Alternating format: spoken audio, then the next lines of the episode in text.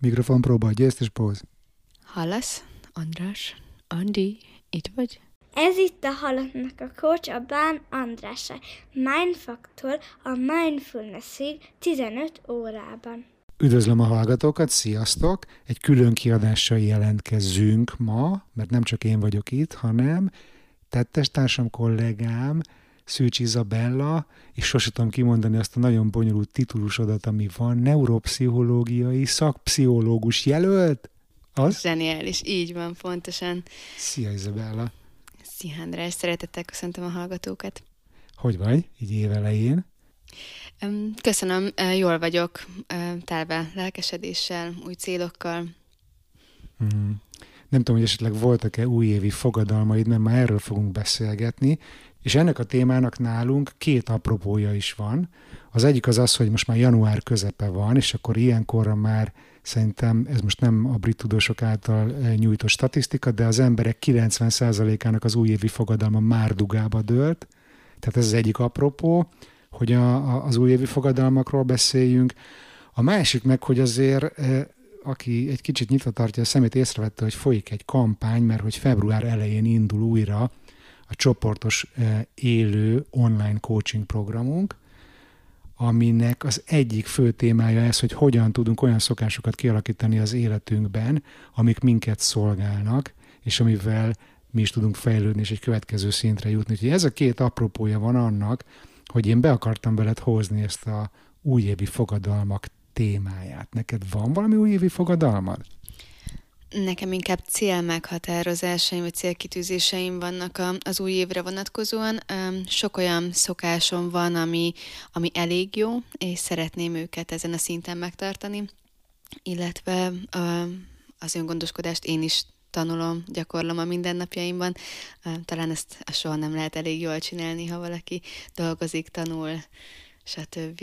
De várjál, most akkor ez nem úgy van, hogy én megfogadok valamit, elérem azt a célt, mondjuk lefogyok, nem tudom, 75 kilóra, és akkor utána én már egész életemben erőfeszítés nélkül 75 kiló maradok? Tehát, hogy te kitűztél célokat, és azon dolgozol, hogy fenntartsd azt az állapotot? Ezt nem is értem, hogy ez így van. Igen, gyakran esünk vele abba a hibába, hogy azt gondoljuk, hogy egyik pillanatról a másikra, vagy egyik napról a másikra tudunk változtatni, és az fenn is marad anélkül, hogy különösebb erőfeszítést tennénk. A realitás ez egy picit mást mond. Ja, egyébként pont ennél a fogyókúránál, amit én tavaly eléggé komolyan vettem, és elmerültem ebbe, és tényleg nagyon jó programon vettem részt, ami viselkedéstudományra épült, és ott magyarázták, hogy ezek a kampányszerű diéták, vagy fogyókúrák egy ilyen hullámvasutat eredményeznek, hogy az ember lefogy, aztán utána még jobban visszahízik, mint ahonnan kezdte, és akkor ezt lehet a végtelenségig folytatni. Tehát, hogy itt igazából a célkitűzésekkel is sokan, hogy is mondjam, rosszul kezdünk neki, mert hogy azt gondoljuk, hogy ez most tart 3 hónapig, azt elértük, aztán kész, csókolom. Miközben akkor itt arról van szó, hogy új szokásokat kell beépíteni, igaz? Mindenképp, illetve az is egy fontos kérdés, hogy kinek tűzöm ki a célt. Hát a nagy közönségnek, mert az jól hangzik, meg szépen néz ki a Pinteresten, az Instagramon és társain, vagy tényleg úgy gondolom, hogy ez nekem jó. Mert ha úgy gondolom, akkor tudom látni azt a mindennapjaimban megvalósulva. Most azon gondolkozom, hogy nekem valaha volt-e újévi fogadalmam, de hogy én ezt a január 1-ét, én ezt nagyon nem csípem, mert hogy az mennyivel másabb nap, mint a december 31. Tehát, hogy például tavaly, amikor hosszú-hosszú évek vágyakozása és néhány elbukott kísérlet után nekifogtam ennek az étrendváltoztatásnak, az is például február közepén kezdődött, tehát semmi köze nem volt az évfordulóhoz.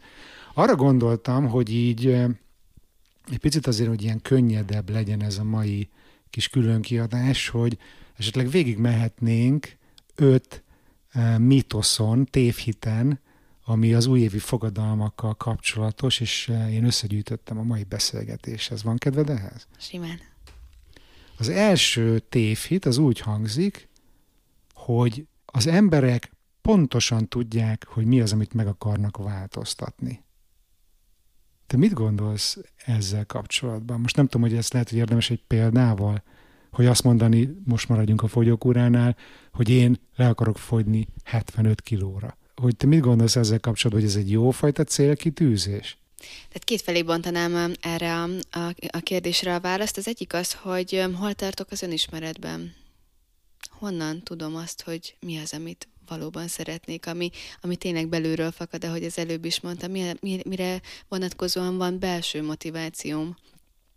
A másik pedig, hogy szeretnénk azt hinni, hogy mindenhez értünk és mindent tudunk, de az életünk különböző területeit azt akár szakértők is összerakhatnák, mondjuk, hogy ha arra gondolok, hogy egy étrendet hogyan tartok fenn, vagy egy edzést hogyan oldok meg, meg lehet oldani otthon magamtól, és lehet az nagyon jó. De ugyanakkor nagy károkat is lehet okozni azzal, hogyha diszfunkcionális mozgásmintákat sajátítunk el. Tehát ez fizika. Tulajdonképpen nem kell pszichologizálni ahhoz, hogy ennek a relevanciáját lássuk, és ugyanígy a szokások kialakítása is igényelhet külső segítséget. Én azért gondolom, hogy ez egy tévhit, hogy egy ilyen nagyon konkrétan körülírt célt érdemes vagy kell kitűzni, mert én úgy tapasztaltam, és egyébként a tudomány is ezt alátámasztja, hogy érdemesebb fókuszálni a magasabb rendű célokra, ami, ahogy te mondod, az önismerettel nyilvánvalóan összhangba kell, hogy legyen. És mondjuk maradva ennél a konkrét példánál, hogy nem az a jó célkitűzés, hogy szeretnék 75 kilóra lefogyni, hanem az, hogy szeretnék egy olyan egészséges testsúlyt elérni és tartani, amiben én jól érzem magam, fenntartható, és az engem hozzásegít ahhoz a magasabb célhoz, hogy én sokáig egészségesen éljek. Abszolút egyetértek, én itt a kontextust emelném ki, mint olyat, tehát hogy lássuk ezt a más életterületeinkkel összekapcsolva is, más szokásainkkal is, mert hogy ezek nem ilyen elhatárolt, steril történetek az életünkben, hanem minden összefügg. Illetve még egy nagyon fontos pont lehet, hogy szociális kapcsolatok, társas kapcsolatok mentén létezünk, és lehet, hogy én kitalálom, vagy kitűzöm magamnak azt a célt, hogy szeretnék egy olyan étrendet folytatni, olyan mozgás intenzitással, ami hozzásegít a fogyáshoz akár, vagy ahhoz, hogy egészségesebb legyen a testem.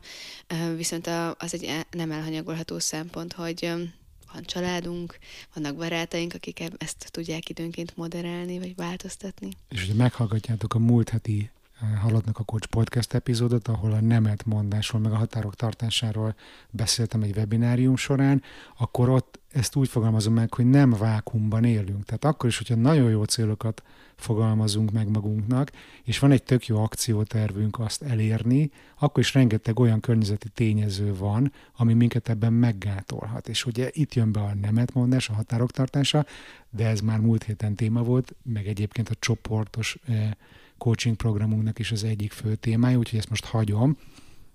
És akkor lehet, hogy ezzel a lendülettel átugrunk a második tévhitre, ami úgy szól, hogy a nagy célok jobbak, mint a kicsik. És hogy én szerintem ez azért marhasság, mert például most megint úgy én szeretem példákkal alátámasztani, hogyha most azt mondjuk, hogy én le fogom futni a maratont. Azt szerintem egy tök nagy cél, és annál sokkal jobb lenne, hogyha a kicsi lépéseken gondolkoznánk, amit a napi szinten bele kell tegyünk abba, meg a miérteken gondolkoznánk, hogy mi miért akarunk futni. És szerintem sokkal jobb cél az, hogy mondjuk egy héten 5-ször futok fél órát, mint hogy lefutom nyáron a maratont. Pontosan nekem is egy hasonló példa jutott eszembe, én szerettem volna többet olvasni, és előfordult, hogy azzal szembesültem, hogy ezen a héten sem olvastam ki egy könyvet. Viszont ha a következő hetet úgy készítem elő, hogy teremtek időt arra, hogy legyen 20 percen, fél órám, amikor zavartalanul tudok elmélyedni valamiben, akkor már segítem magam, és nem megterhelem egy elővételezett kudarccal. És egyébként ezeket a pici lépéseket sem annyira könnyű megtenni, mert nagyon konzisztensnek, következetesnek kell lenni, és ezzel át is megyünk a harmadik tévhitre, hogy nagyon könnyű egy kis változást behozni az életünkbe. Szerinted? Alapvetően a személyiségünknek az egyik fő funkciója az, hogy fenntartson egy állandóságot, és hogy a kisebb ellenállás felé sodorjon minket. Azért a változás az nem egy könnyen elhordozható történet így a pszichénk, a lelkünk számára, és nem véletlen, hogy törekszünk az ismerősség felé, afelé, amiben komfortosan érezzük magunkat. Például elmenni, futni hetente 5-ször fél órát, az időnként kívül kerül azon a bizonyos komfortzónán. Erről részletesen beszélgetünk egyébként a csoportos coaching programon, úgyhogy most nem akarom előni itt az összes puskaport, de hogy különböző nézetek vannak, hogy mennyi idő az, amire az ember egy új szokást beépít, és hogy ezt mik befolyásolják, vagy milyen körülményekre kell odafigyelni. Most csak bedobok ide egy elméletet, miszerint legalább 3 hónap egy új szokást behozni, akkor is, hogyha ez nagyon pici.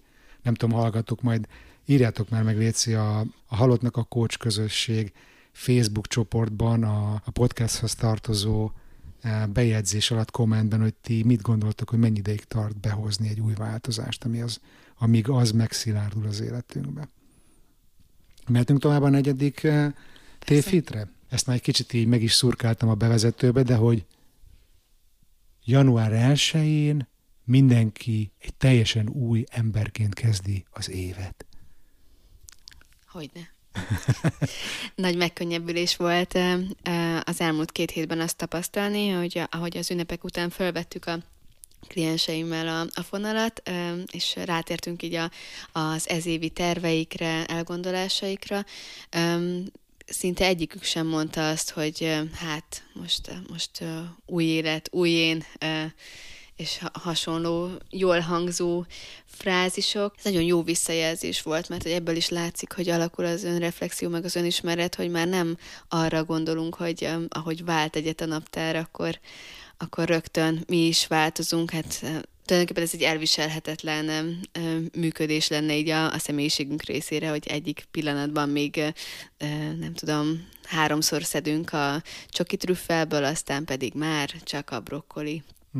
Ez egyfajta mítikus gondolkodás, ami mondjuk a kisebb gyerekekre jellemző, nem? Én emlékszem, amikor nem is tudom, hány éves voltam, de 1 számjegyű, és volt még ez a régi kis béna digitális órám, és akkor együtt szilvesztereztünk a családdal, meg barátokkal, és hogy éjfélkor teljes izgalomba voltam, mert nem tudtam, hogy most azt nézzem, hogy a 2359 átfordul 0000-ra, vagy azt nézzem, hogy a dátum átfordul 1-1-re, és akkor nyomkodtam a gombot folyamatosan, hogy hát, ha mind a kettőt látom, de hogy ez körülbelül pont ilyen mítikus gondolkodás, nem? Hogy na, január 1-től most minden más lesz. Igen, azért, hogy egy picit ellenpólust is tartsak ennek, fontosak ezek a keretek, és adhatnak egy jó lendületet, de az, hogy kívül helyezem a motivációmat teljesen önmagamon, és azt mondom, hogy majd akkor, ez az a pont, amivel így vigyázni kell, mert akkor itt kérdéses, hogy mennyire erős a szándék. Hát meg az, hogy 31-én, meg 1-én mi pont ugyanazok az emberek vagyunk. Szerintem ez az, ami ebből itt lényeges, ebből a pontból. Igen. De jól, nézzük az 5. mítoszt, ami úgy hangzik, hogy az újévi fogadalmakat nem kell leírni, elég, hogyha gondolunk rájuk. Mit mondasz erre? Nagyon hiszek abban, hogy minden, amit tisztán megfogalmazunk, aminek adunk egy vizuális keretet, akár sokkal nagyobb mértékben tud megvalósulni. És ez nem csak az én hitem kérdése, hanem ezt szakirodalmi adatok is bizonyítják. Ahogy erről sokszor volt szó a csoportos coaching keretében is, gyakorlatok során, házi feladatok, otthoni gyakorlás tekintetében. Na jó, van, akkor most átvettük ezt az 5 mítoszt, és nem titkolom ugye, hogy kampány folyik, mert hogy szeretnénk, hogy a február elején induló csoportba is egy olyan jó csapat jöjjön össze, mint az őszi csoportunkban volt. 12 főben maximáljuk a létszámot, hogy mindenkire jusson idő, és Izabella is, meg én is mind a ketten aktívan, élőben részt veszünk mind az 5 alkalmon. Meséljünk már egy kicsit a hallgatóknak, akik érdeklődnek arról, hogy neked milyen élmény volt az első csoport, hogy érezted magad ebben, mit tetszett, mit tanultál? Nagy izgalommal és izgatottsággal vágtunk bele így ebbe a projektbe, és azt már egy korábbi epizódban felfejtettük, hogy milyen jó volt az együttgondolkodás, hogy azt gondolom, hogy gördülékenyen tudtunk haladni így a tervezésben is. Kérdés az volt, hogy ez a gyakorlatban hogyan fog kinézni, és tulajdonképpen az is egy illúzió, hogy összeterelünk x embert, azok majd jól együtt tudnak működni, pláne egy online térben. Viszont a gyakorlat minket igazol. Nagyon jó csapat jött össze, akiket egy kicsi támogatással, segítéssel ténylegesen igazi összetartó kis közösségé tudtunk formálni. Mi sem mutatja ezt jobban, mint hogy sokan közülük a mai napig tartják a kapcsolatot. Nekem nagyon sokat jelentett az, hogy együtt csináljuk ezt a csoportot, nem is véletlenül hívtalak meg ebbe, hiszen nekem eddig csak egyéni kliensekkel volt tapasztalatom, meg rutinom, és te azért már évek óta csinálsz csoportokat, és nekem nagyon megnyugtató volt az, hogy egyrészt hozol egy szakmai garanciát, másrészt meg hozod azt a rutint, ami nekem még nem volt meg egyáltalán, amikor ezt mi elkezdtük, és én szerettem azt is nagyon, ahogy mi ketten együtt dolgoztunk, hogy nagyon jól meg tudtunk egymásban bízni, nagyon jól kiegészítettük egymást, és tök jó volt látni, hogy a résztvevők visszajelzései közül nagyon sok erről szólt, hogy mi volt jó a csoportban, Izabella és András, András és Izabella, tehát hogy tök jól működtünk együtt, nagyon élveztem a közös munkát, és nagyon élveztem a munkát a csoporttal, tehát hogy egy baromi jó csoport jött össze, pedig tényleg mind életkorban, mind szakmájukat tekintve, mind lakhelyüket tekintve, egy baromi divers társaság volt, és hogy az, hogy a 10-ből 10 ember belépett a teljesen önkéntesen alakított ilyen véndiák, vagy hogy hívják ezt?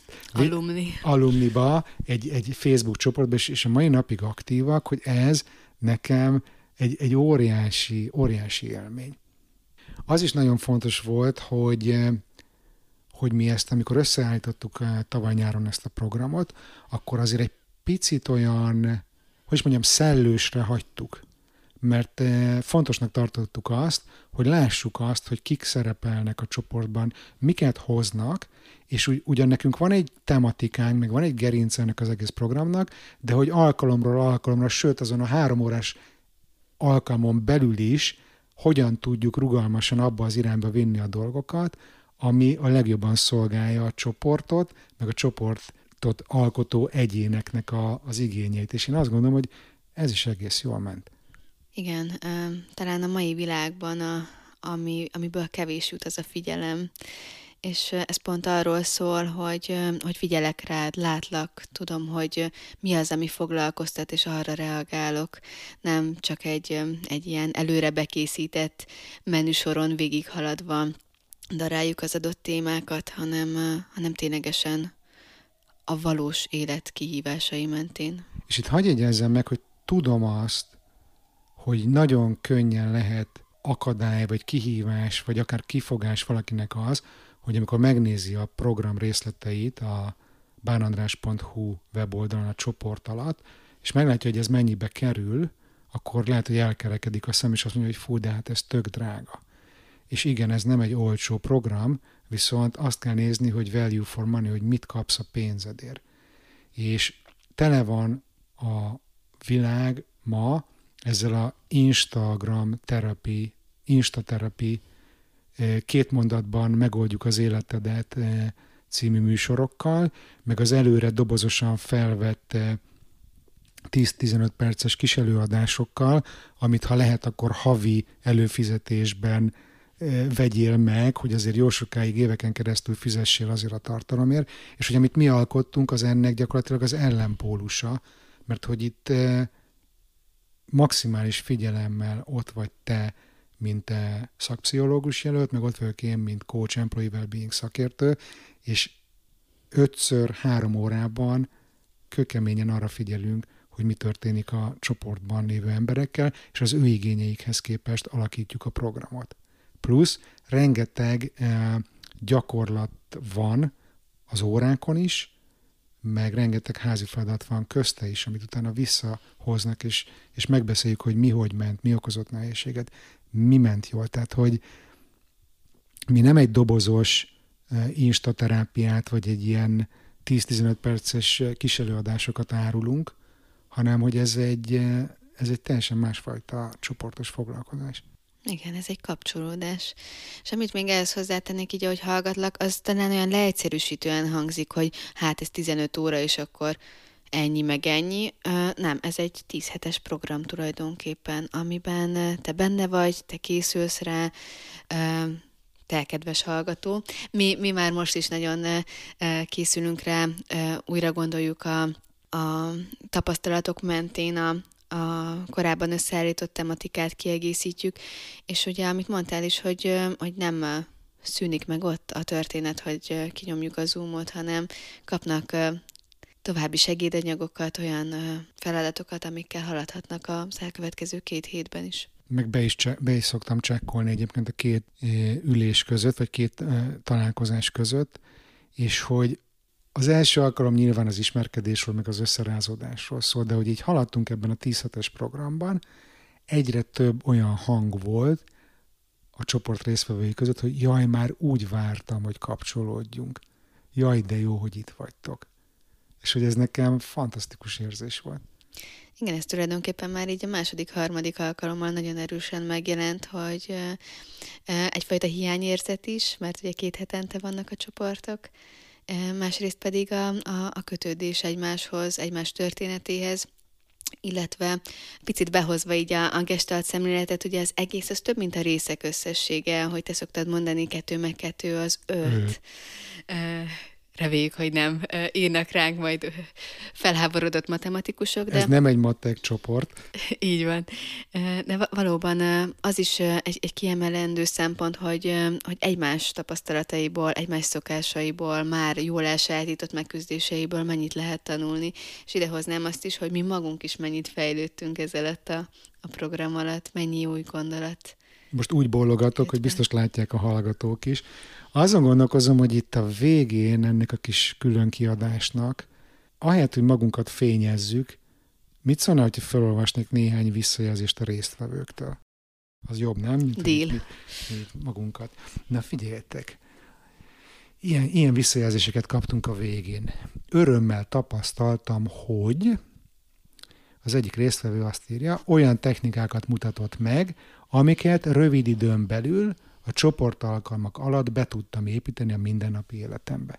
Én baromira fontosnak tartom a gyakorlatot. Tehát, hogy én mindig is egy ilyen pragmatikus gyereknek gondoltam magam, akit csak azért érdekelnek az elméletek, hogy azokat minél hamarabb gyakorlatba tudjam fordítani, és hogy ez a program is abszolút ilyen szellemben készült, és milyen jó, hogy kaptunk erre egy ilyen visszajelzést. Így van, nem a fióktudománynak hódolunk.